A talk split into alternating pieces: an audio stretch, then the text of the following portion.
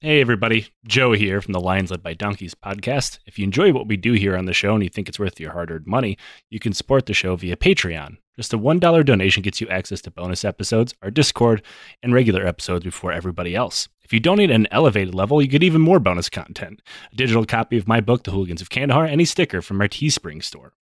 Our show will always be ad free and is totally supporter driven. We use that money to pay our bills, buy research materials that make this show possible, and support charities like the Kurdish Red Crescent, the Flint Water Fund, and the Halo Trust. Consider joining the Legion of the Old Crow today. And now back to the show.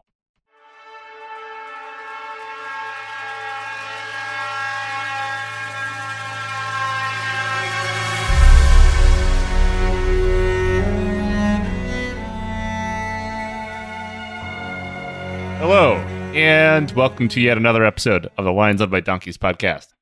I am Joe, heavily caffeinated, and with me today is Nick, heavily hungover. Hell yeah. We, we are the yin and yang of podcasting. Uh, so you sound like you're in pain, Nick. Absolutely. It's awful. you're in, you're in Texas, so like all the bars and stuff are open, huh? Yeah. I think some are open here. I don't know. I was never much of a bar person even before the world ended, and I am fully vaccinated, and uh, I, I I still don't think I'm interested in going to a bar. You know, I'm more of a bar person than I am a, how do you say, club goer. No, clubs are terrible. Oh, and club people awful. are awful. So I just stick with Like, yeah, I don't know. Like the clubs are only good if you want to get blackout drunk and you hate everyone around you, so you can't hear what they're saying because the music's too loud. That's why I go to bars. Yeah. I'm trying to get on that level where I was back in uh, Washington, where the bartender just gave us the remote control and That had a beer ready for us. I miss Washington. Uh, mostly because I miss the bref- breakfast burritos from the gas station near my house. Now, um, I do have to touch on something before we start. Uh, since our last episode that came out, uh, we did a uh, uh, questions from the Legion about like our worst place to poop, hmm uh, and my inbox has been flooded with people telling me their poop stories. That's fucking awesome. It is hilarious. I thought about reading some of them because how good they are, but I, I was worried about like anonymity and like maybe someone somewhere's like, I remember that. This he's he's he's the ghost shitter in the urinal or whatever. Um, which was one entrance that I got. Nice. Uh, so like, I'm not going to read any of them, but man, of all of the things I've been sent, this is probably uh, of all the weird things I've been sent, which it's been a lot. Um, this is probably my favorite, honestly, because it's just poop's funny to me. I'm still a toddler at heart, even though I'm in my 30s. Like it's it's hilarious. yeah, it is. I'm jealous. Yeah. I, I will forward you some poop emails. All right. Thank you. you know, you know what? You know, it isn't hilarious. The Battle of the Hurtgen Forest. I'm not good at transitions, uh, and there's no good way to go from poop to um, one of the worst battles in the Western Front of World War II. Yeah, I didn't see that coming. Uh, Nick, you're in the the reenacting circles, or were previously, uh, and you you you certainly know a lot of the people who um, fetishize like World War II leaders and and stuff like that. Oh, yeah, Um, absolutely. where does this battle fall on the uh the mind palace of the reenactor Well, I could say from my area, uh, it wasn't too big. It was there, but it was mainly obscured by like you know D Day, Market Yeah. Garden, Bulge, a few other stuff here and there. But other than that, it wasn't t- heavily talked about, or we didn't heavily. Uh, uh, it wasn't in our spotlight, I guess you could say, as much as the other battles. it makes sense that the Bul- battle of the bulge would um take it over because i mean they do overlap and you know the battle of the bulge the us unquestionably wins right? There's like the germans lost you know after their initial successes. We're not going to get into it a lot because that will eventually be a series unto itself. And then you know everybody in uh, fucking 101st can jerk off over bastogne. But um Oh yeah, like Hurtgen is not a victory in any tactical sense. um, the Germans certainly left the forest. So like, hooray! There, there's no triumph, triumphant battle here. There's no stand at Bastogne. There's no storming the beaches. It's just teenagers being turned into Smucker's jelly in a snowy Mm. forest. Um, Meat grinding.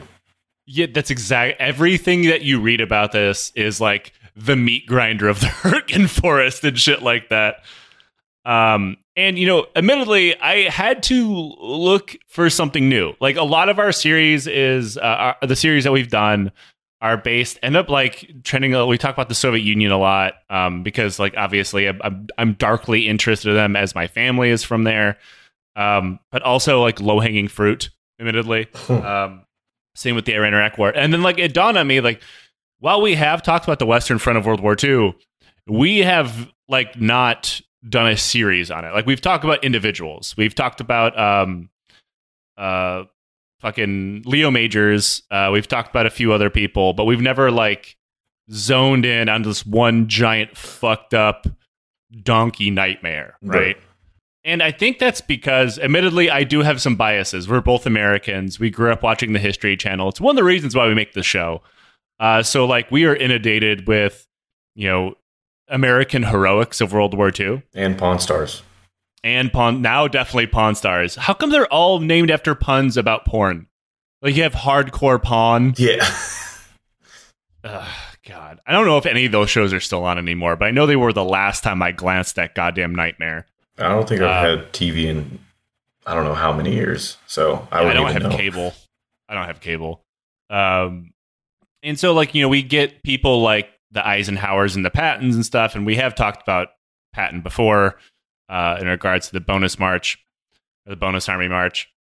And I think it's because you know talking about like glowing victories is generally not something we do here, right? Like not not unless it's like you know um, uh, some obscenely lopsided military victory like the Russo-Japanese War, Right. right? So like talking about D-Day, while I'm sure one day we will eventually do it, just isn't high on my list. Um, and by the time the United States landed in Europe, uh, you know, along with the UK and Canada, and uh, it, it was kind of just this a slow march towards ultimate victory. There wasn't a lot of huge road bumps or speed bumps, rather. Right. Um, and that's kind of how we generally think about American World War II. Uh, now, if you do uh, talk about World War II in the West and you talk about donkeys, generally, you know, like Bernard Montgomery will come up, admittedly, rightfully so. Um, but like, you know, you uh, everybody else generally gets a pass. Like nobody ever talks about Omar Bradley, um, a guy we're going to talk about here named Courtney Hodges. Um, like these guys all get a pass. Um, so we're we're not going to do that today, Nick. No passes. no no pass um but before we get to the battle of the Hurtgen Forest we do have to talk a little bit about what the war in Europe looked like by late 1944 um and like at this point the uh, just to start this off the Hurtgen Forest is weird that we don't talk about it so often because it is the longest battle the US army has ever been involved in to this day Really? uh, yes. Um, it went on four months. so like, it's weird that it doesn't get the microscope. Yeah, it's. We're gonna focus a lot on the the, the soldier's misery of the Hurtgen Forest. You're one of the most veteran soldiers we have here, uh, Kasabian. I've only been here for three days. yeah, honestly. dead. That's not too far off. Um, most units would get like churned into hamburger meat within a week. It's just like Oh, obscene. Um, so by late 1944, the Nazis were solidly getting their shit kicked in. The Allies had landed in Normandy in June of that year, in case nobody remembered that the D-Day happens in 1944. One day, I swear to God, we'll do like a, a June D-Day topic, but again, we suck at that. And by we, I mean me. It'll Um, probably end up in like December. it will end up in December. Like I'll come out on the anniversary of Pearl Harbor.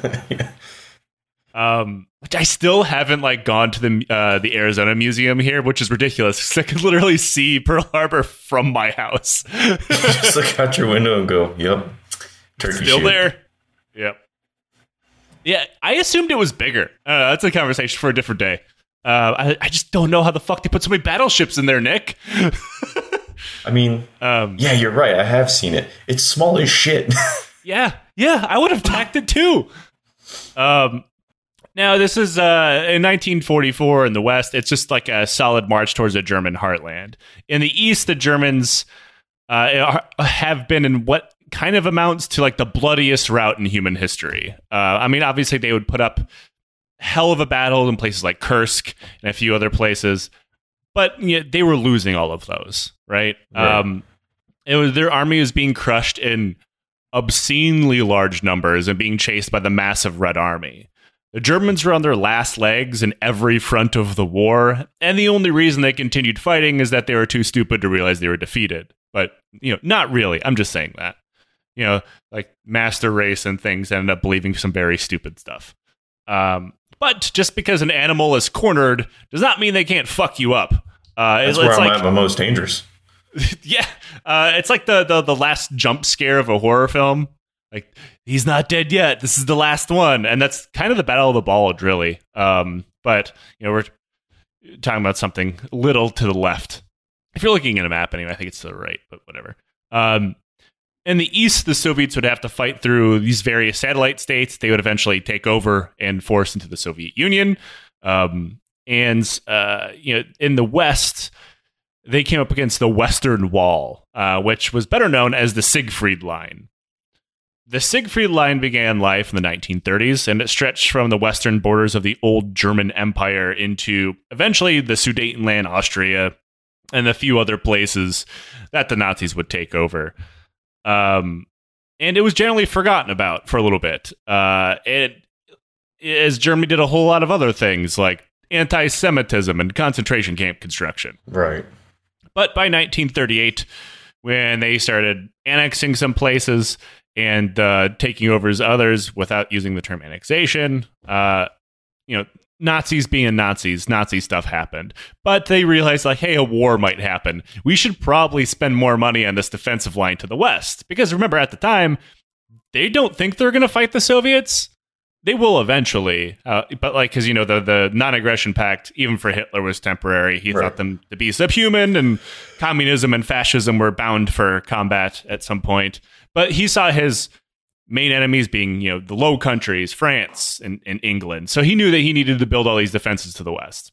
So he started pouring money incredibly too late into the Siegfried Line. Because it's, it's fucking 1938, man. You had several years to do this, but you know, whatever. I'm not. Nobody's gonna argue that Hitler was smart. Um, and if they do, uh, it's sus. Um, I feel Uh, like work we, long- we know somebody. I would like to think that we don't. Um, uh, it's it's one of those people like you do not, in fact, have to hand it to the Nazis.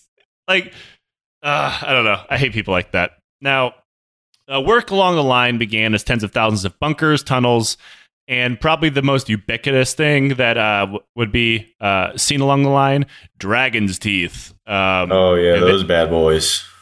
Yeah. Uh, if if you're thinking that you've never seen what I'm talking about, you probably have, assuming you've played any World War II video game or watched any World War II movie. Um, they're those little concrete pyramids uh, that are meant to be tank traps, or at least obstacles. Um, they're they're also to impede infantry, uh, and sometimes there's landmines in between them. It's just a bad day all around when you fuck with Dragon's Teeth. Yeah. Um, and they were built in such a way that made them incredibly hard to destroy or remove, which is one of the reasons why nearly 100 years later, they're still all over the fucking place in Europe.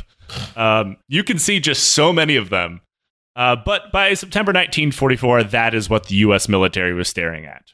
Enter the Hurtgen Forests, uh, a place I've never been to. Uh, I, I because when I was in Europe, I I was more focused on doing dumb things and like getting Uh, the opportunity to like go see all these places. you're getting trashed. yeah. Uh huh.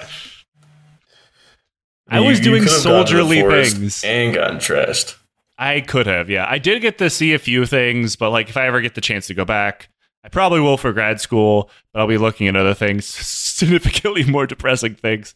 But like, yeah, I definitely missed opportunity. If if you were listening to this and you're an American station in Europe, don't be stupid. Take one of those long weekends. Look around. You're literally surrounded by history. Um, now, enter the Hurtgen Forest. The forest is not that big, actually. Like I assumed it was going to be huge, right? Right. Um, because like hundreds of thousands of people would eventually become killed or wounded in this forest. But it's only about 50 square miles. Uh, it, it- yeah, it lines the German Belgian border and is pretty well known and has a reputation in the area for being dense with with trees and just incredibly rugged. Very few trees, or sorry, very few roads, um, because like even the Germans and the Belgians that live in the area, are like, no, we're just gonna go around. Yeah, Uh, there, there, there was there was a few trails that people would use, um, and like fire breaks and things like that. Uh, but other than that, it was uh, also known for like complete tree cover. Like if you were um, on the forest floor, it would like literally blot out the sun. It was so thick.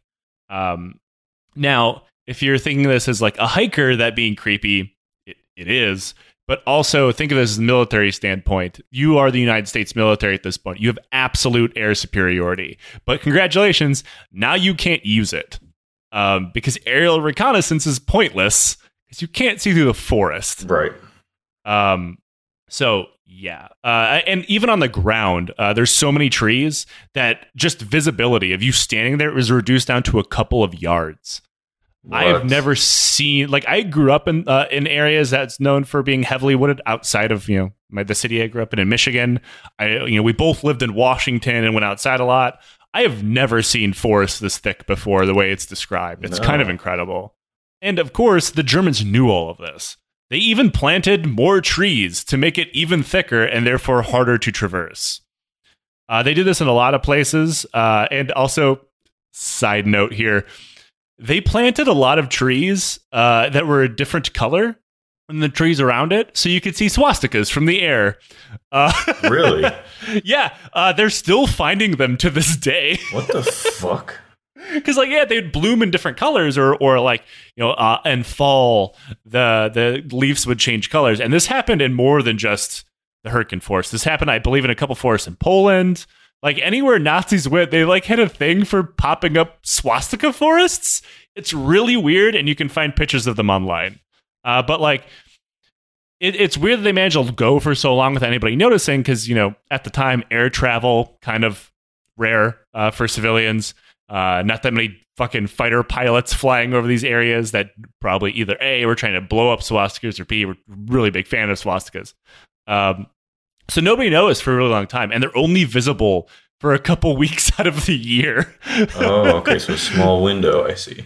yeah, and like as they find them, like, oh, we gotta go take down a whole bunch of these fucking trees now.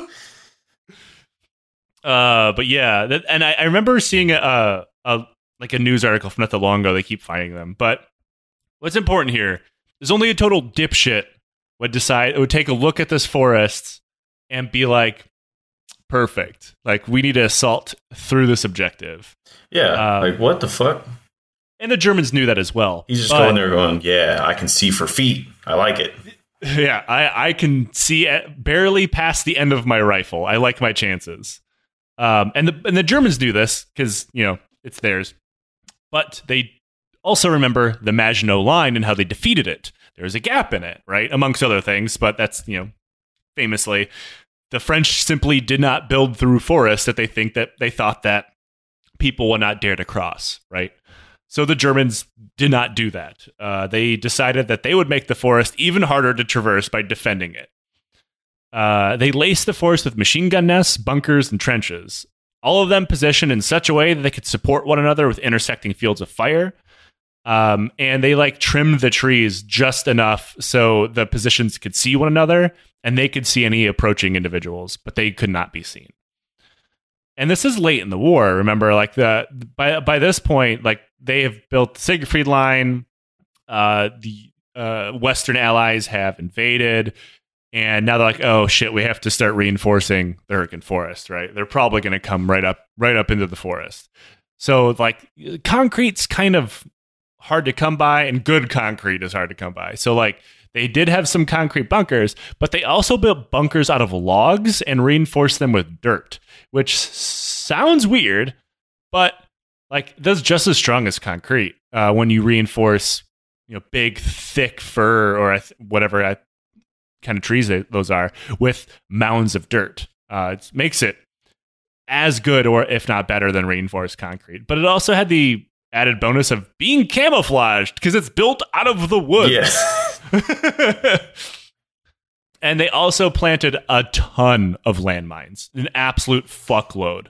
Um, and some they like laced them be- between the trees, and others they uh, planted so many on the one or two trails that were available towards uh, or in individual areas that like they could find a mine every eight paces for three miles. Oh. That's so many fucking landmines. Why did they put this much effort into the actual war? Yeah, at this point, I feel like they they just it's one of those like yeah we know we lost but we're gonna fuck up as many of y'all as possible on the way down. Um, I'm not really sure. Uh, Wal- a guy named Walter Model was in charge of defending the forest, and he was, um, you know, as far as Nazi commanders go, he was okay. Um, but he he was also not easily uh, like tricked and didn't think that know, pulling away from the forest would be worth it. He he knew that a small number of people stashed in this forest could fuck up an incredibly large number of people. Oh yeah. Um, so like it's efficiency, you know, common German efficiency. Um, and to be fair, though, to their credit, they didn't think anybody would be dumb enough to attack. Though they're like, yeah, us being here will make them go around, and then maybe we can fuck them up in the flanks. Um, or you know maybe they'll have to contain the entire force and bomb it flat. Either way, we're going to be a thorn in their sides. But nobody's actually going to attack through here. Yeah, who would do that?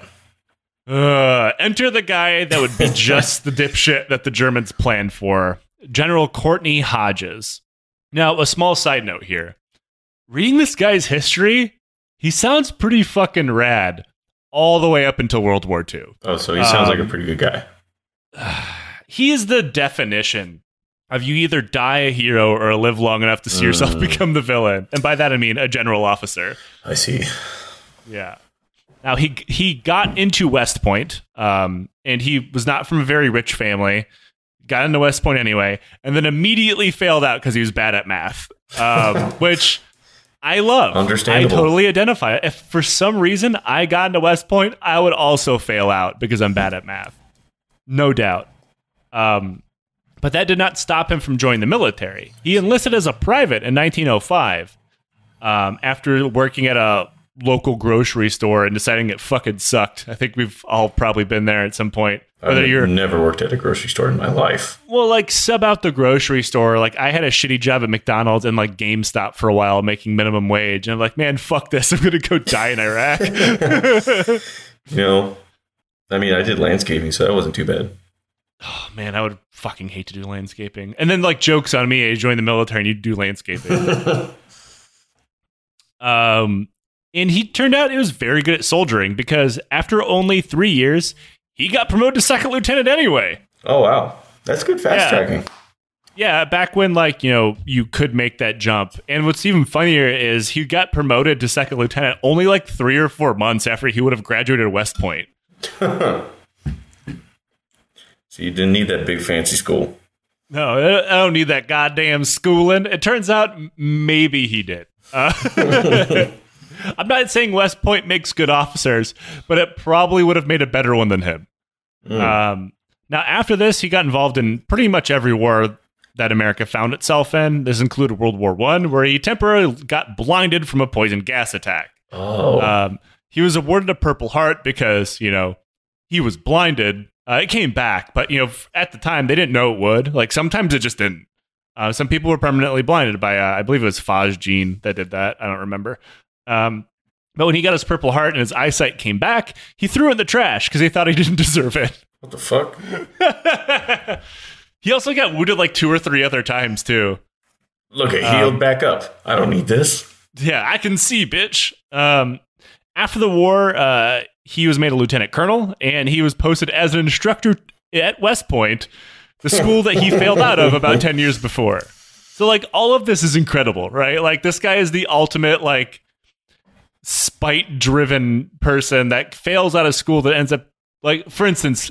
The reason why this speaks to me is I did not get into the University of Michigan when I first attempted to, right? My high school grades weren't great because I was a dumbass. Um, however, fast forward, I go to a different college, get a degree, become an author, and my book is now part of the curriculum at the University of Michigan in Ann Ar- Ann Arbor, a school I could not get into. So like, I have Nice. I like at this point I'm like, you, fucking go, Courtney. Fuck those people, right? You know, it'd be great. All Um, right, Hodges, you're going to be instructing the math portion of what at the West Point. Fuck. All right, kids, I'm gonna teach you how to count with your fingers. Um, so by World War II, he was a general, but by now that that that gleam of light in his eye uh, that we both love so much was gone. He chain smoked and drank constantly, uh, and he was almost certainly suffering some very untreated PTSD. Oh, absolutely. Uh, he was known for not showing really any emotion uh, to anybody at all, uh, except if uh, he went and visited his soldiers in the hospital uh, after they got wounded. He would uh, burst into tears almost every time. Uh, he also personally wr- wrote letters home to soldiers that were killed under his command. Um, Oh, okay.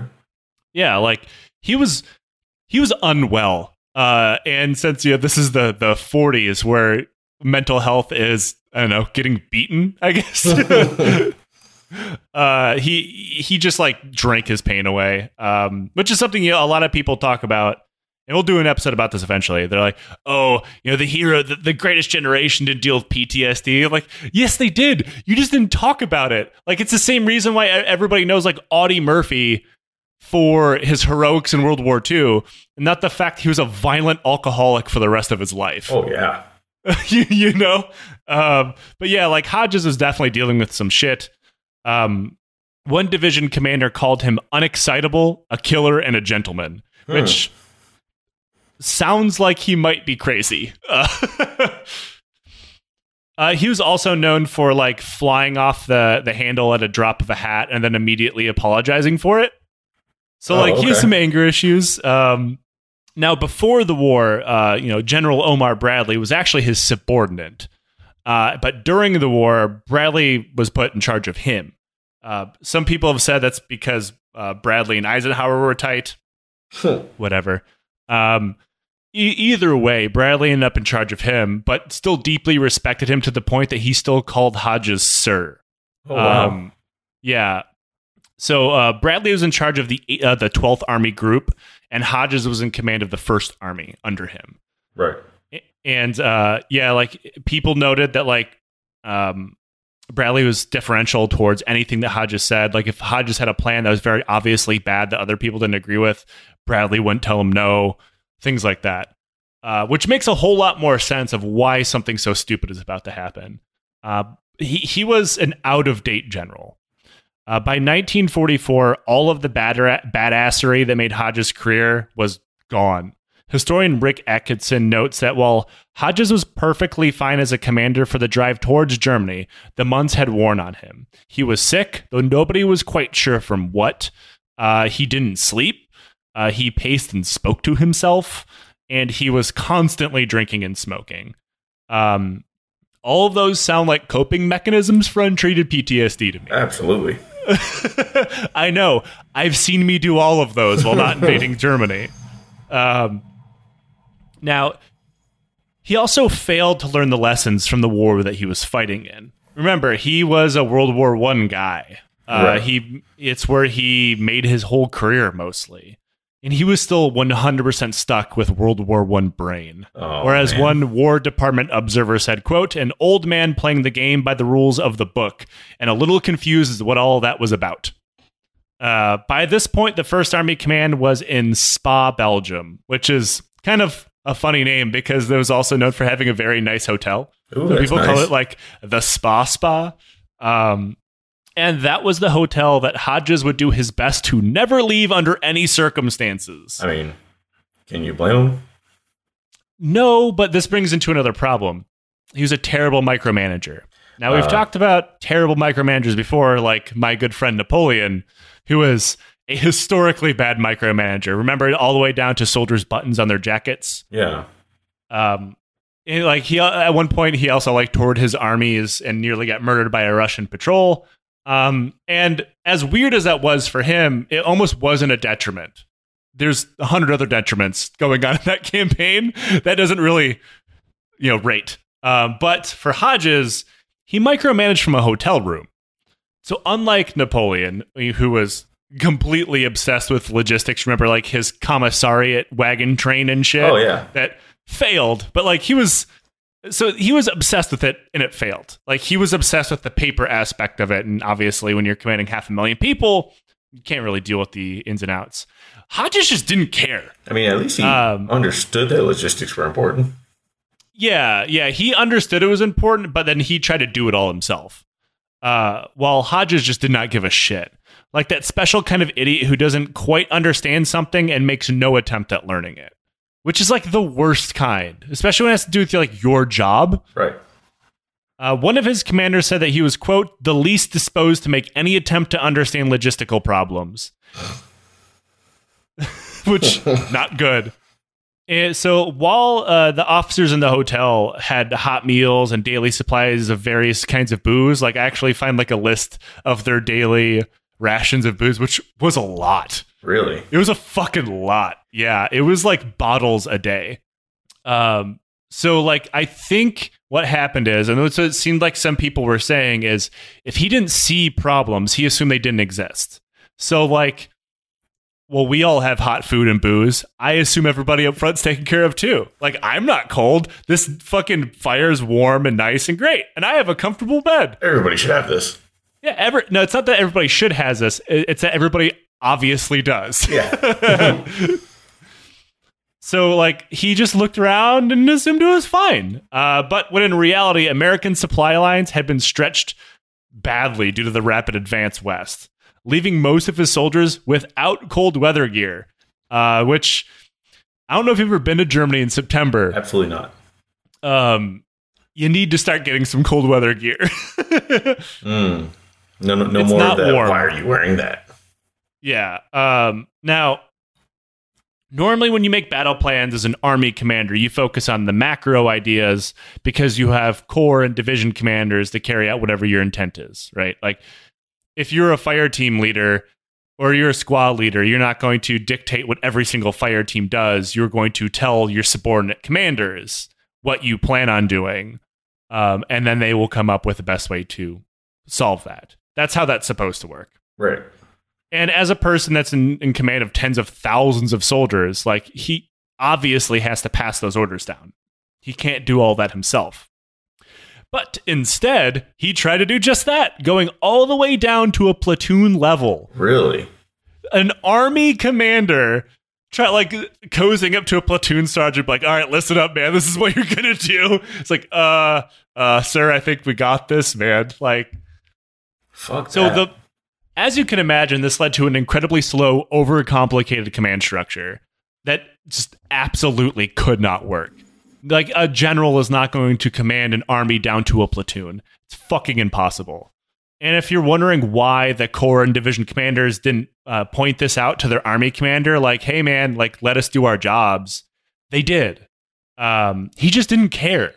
Uh, and if you rose the problem further, like, no, man, like, I am in charge of this, that, or the other thing, you just get fired, like, on the spot without, like, any warning or replacement. You Just gone. that sounds awful. What? It's, it's a little bit of Luigi Cadorna, right? Like, Yeah. Cad- Cad- Cadorna either executes or fires everyone who he doesn't like. Um, and of the 13 corps or division commanders relieved in the entire 12th Army Group during the entirety of the Western Theater of War, 10 were fired by Hodges, Holy fuck. which is incredible.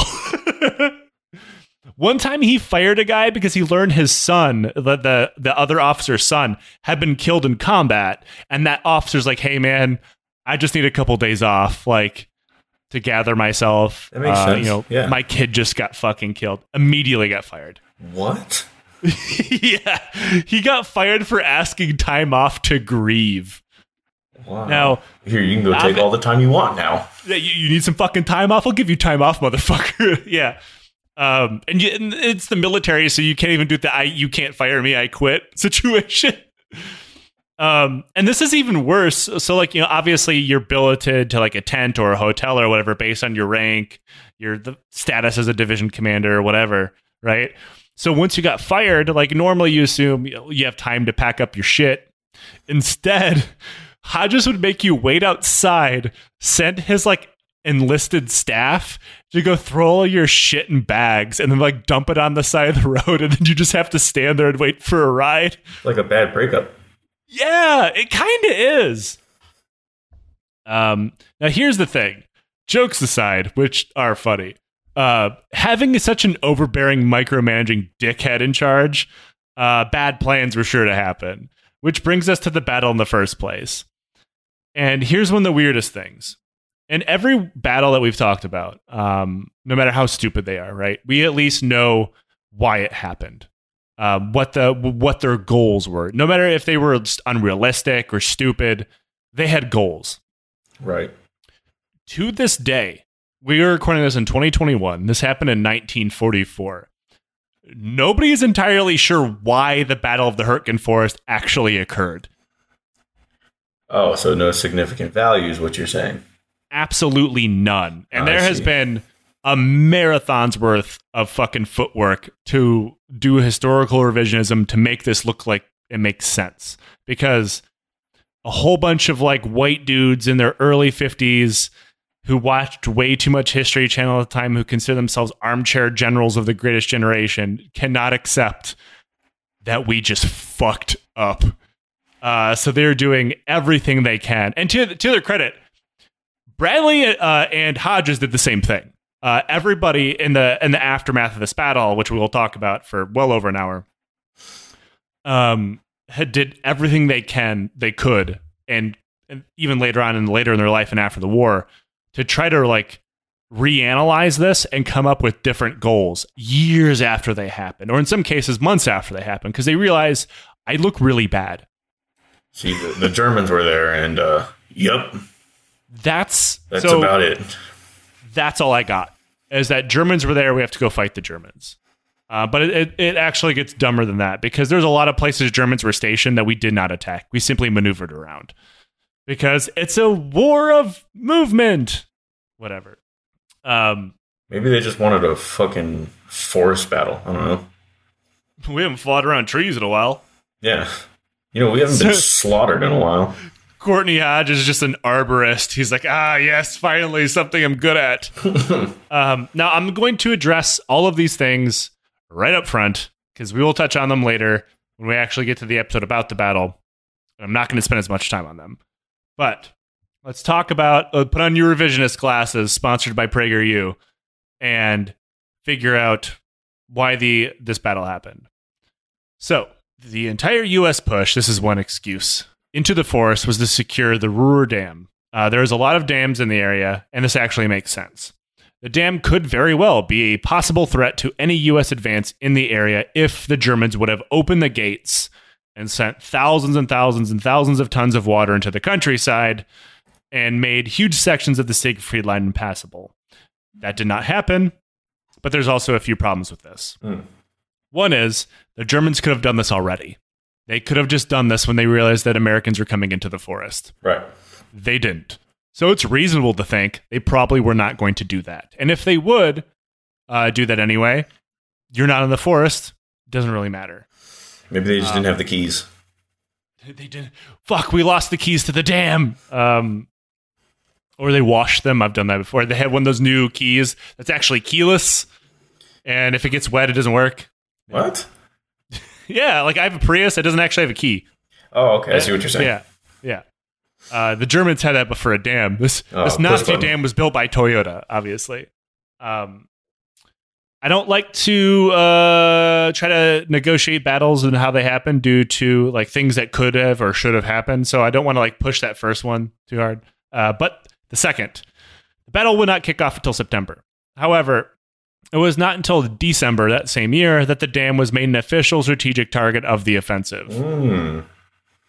The original plan instead was to cross the Ruhr River and capture the city of Düren.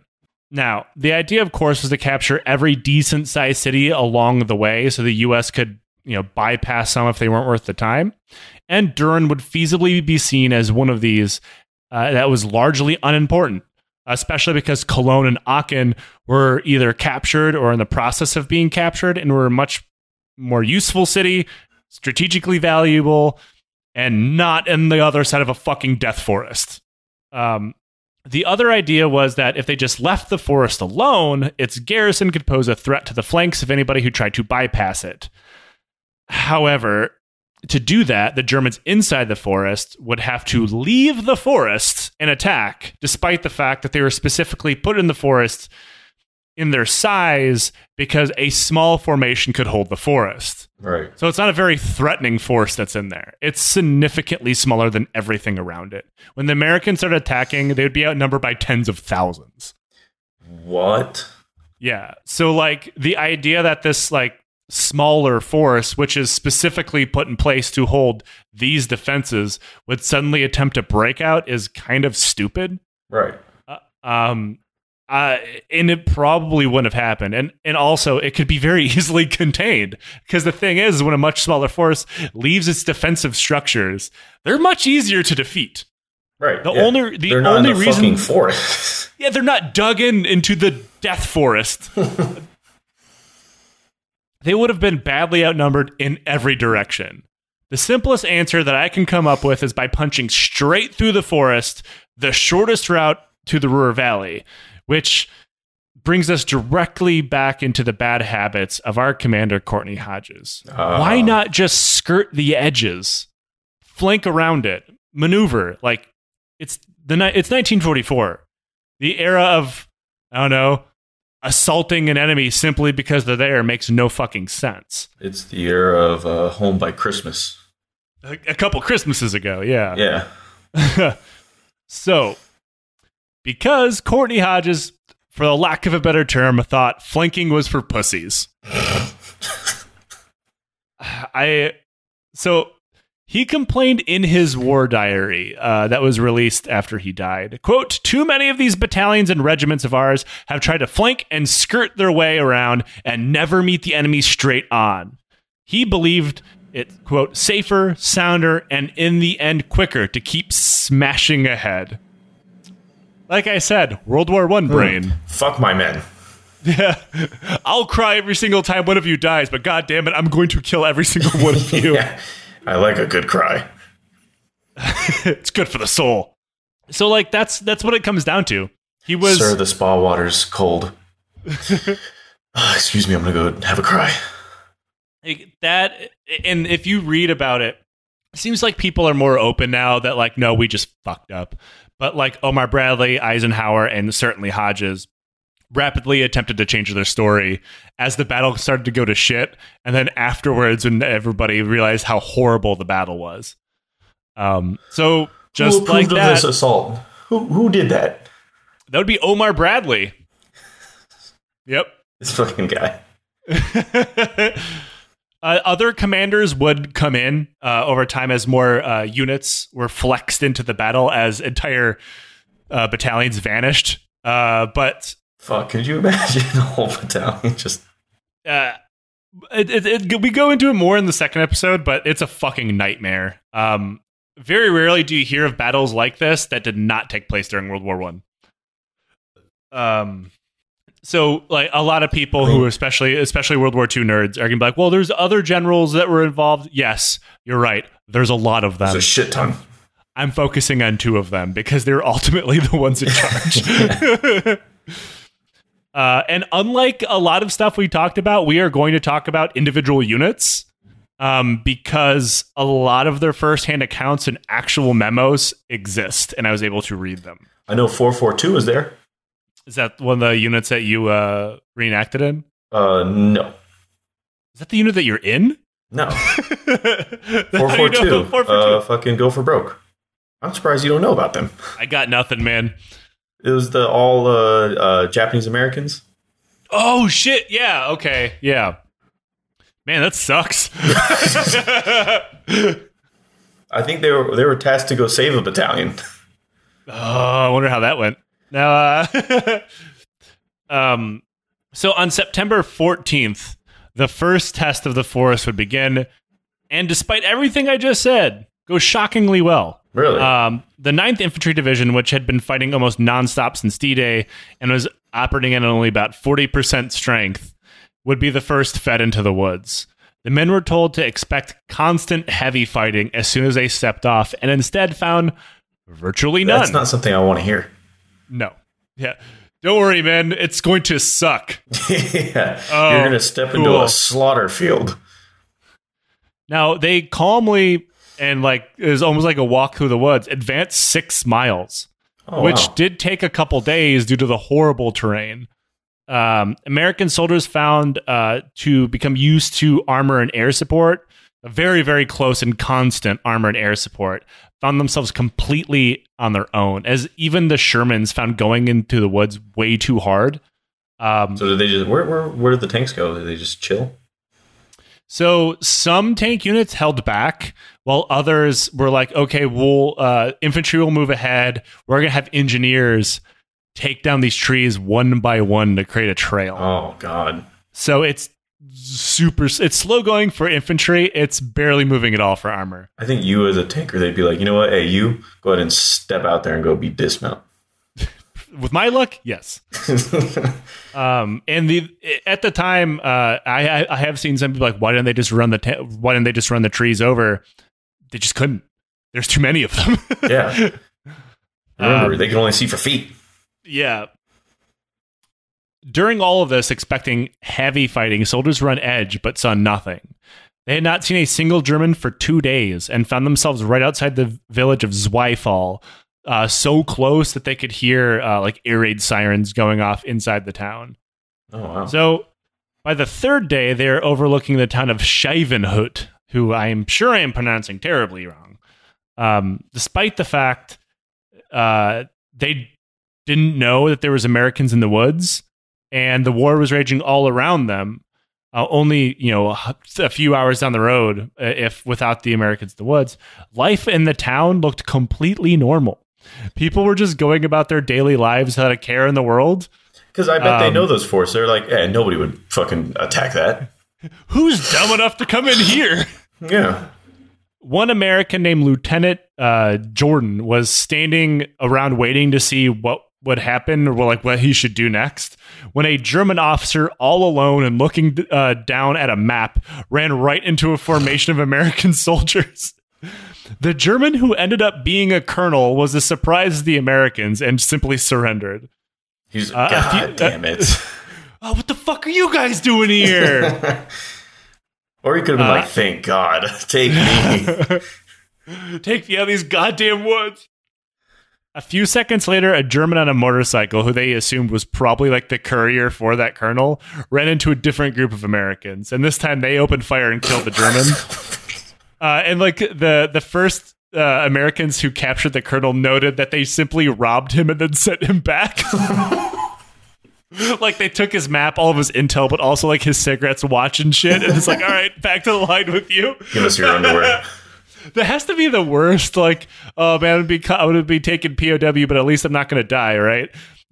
And you know, when you get taken POW, almost certainly these soldiers are going to steal everything from you because that is what ha- it's a war crime. Yes, it's looting, but everybody does it.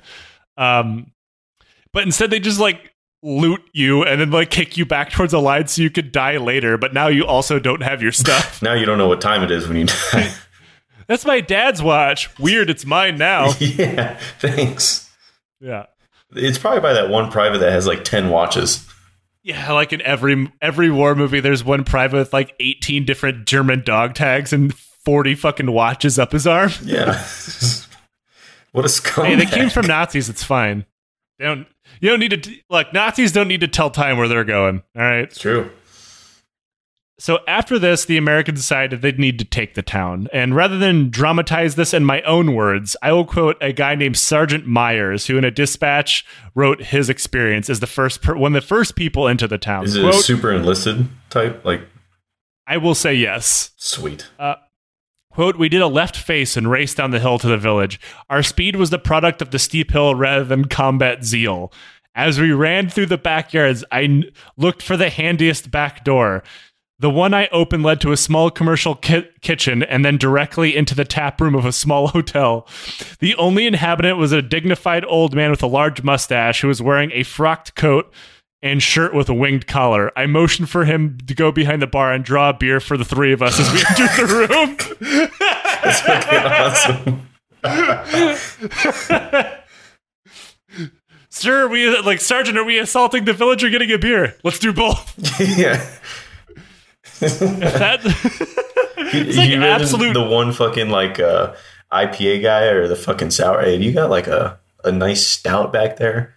What do you What do you got? Sergeant turns around and shoots him in the stomach. uh, just like absolute priorities. Like that's like men who have been involved in so much combat, I literally don't register it anymore. like, ooh, beer. it's like Homer Simpson. Yeah, like it's that Homer Simpson saying like beer, the cause of and solution to all of the problems in the world. Uh, so if that sounds dumb, it actually gets dumber. The town was taken without a fight. The only fi- uh, shots that were fired were fired on accident. I assume because they were drunk. Yeah, Obviously. Uh, and like th- it's because the Germans had no idea what was going on. At one point, a truck loaded with four Germans into it, it loaded into it, pulled into the town, waving at the Americans, thinking that they were Germans. The Americans then waved back until someone realized, "Wait a minute, those guys are Nazis." It's because they're And drunk. sh- it's because they're drunk. And then they shot at them, missed, and then the Germans turned around and drove out of the village. Holy fuck. And that wasn't the only time that happened. Over the next three fucking days, random groups of German soldiers would just wander into the town and then be grabbed by Americans, robbed, and then uh, kicked out of the town back towards their lines. Now bring some more of your friends.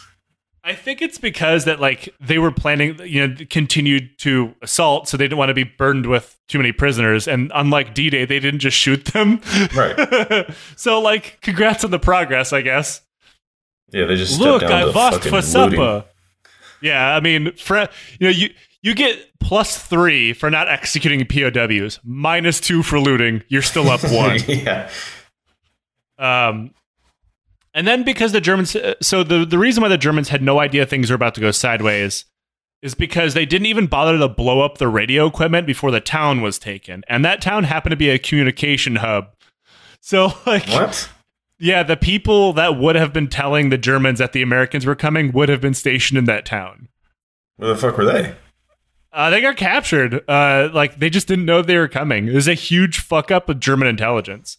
All right. Um, this gave the Americans an endless supply of German radio communications to listen to, which was made easier by the fact that one of the sergeants spoke German and was sitting in there listening to it. oh, nice.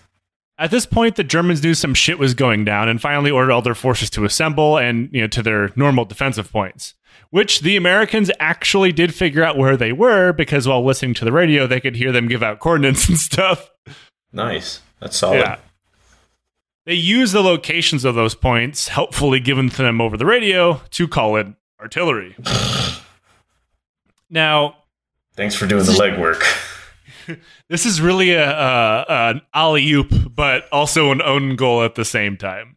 Now, um, this is about the only slam dunk victory that the Americans would get during this entire battle, It sounds like a good one. and it would get much much worse from here. And They that is where we will pick up next week. Yeah, they probably did run out of beer. Yeah. Uh, so like, it's weird because like you think that the artillery on target would be like, haha, battle's over. Not quite. I imagine the bunkers probably helped them out. yeah. All the uh, entrenched turns, positions. it turns out the bunkers were very, very good at uh, at absorbing pretty much everything. Uh, but that is where we'll pick up next week. Nick, how you feeling about Hurtgen Forest? So far, so good. so far, I, I didn't have to get any combat. I got a beer. Yeah. Pretty rad. Yeah. That sounds pretty good.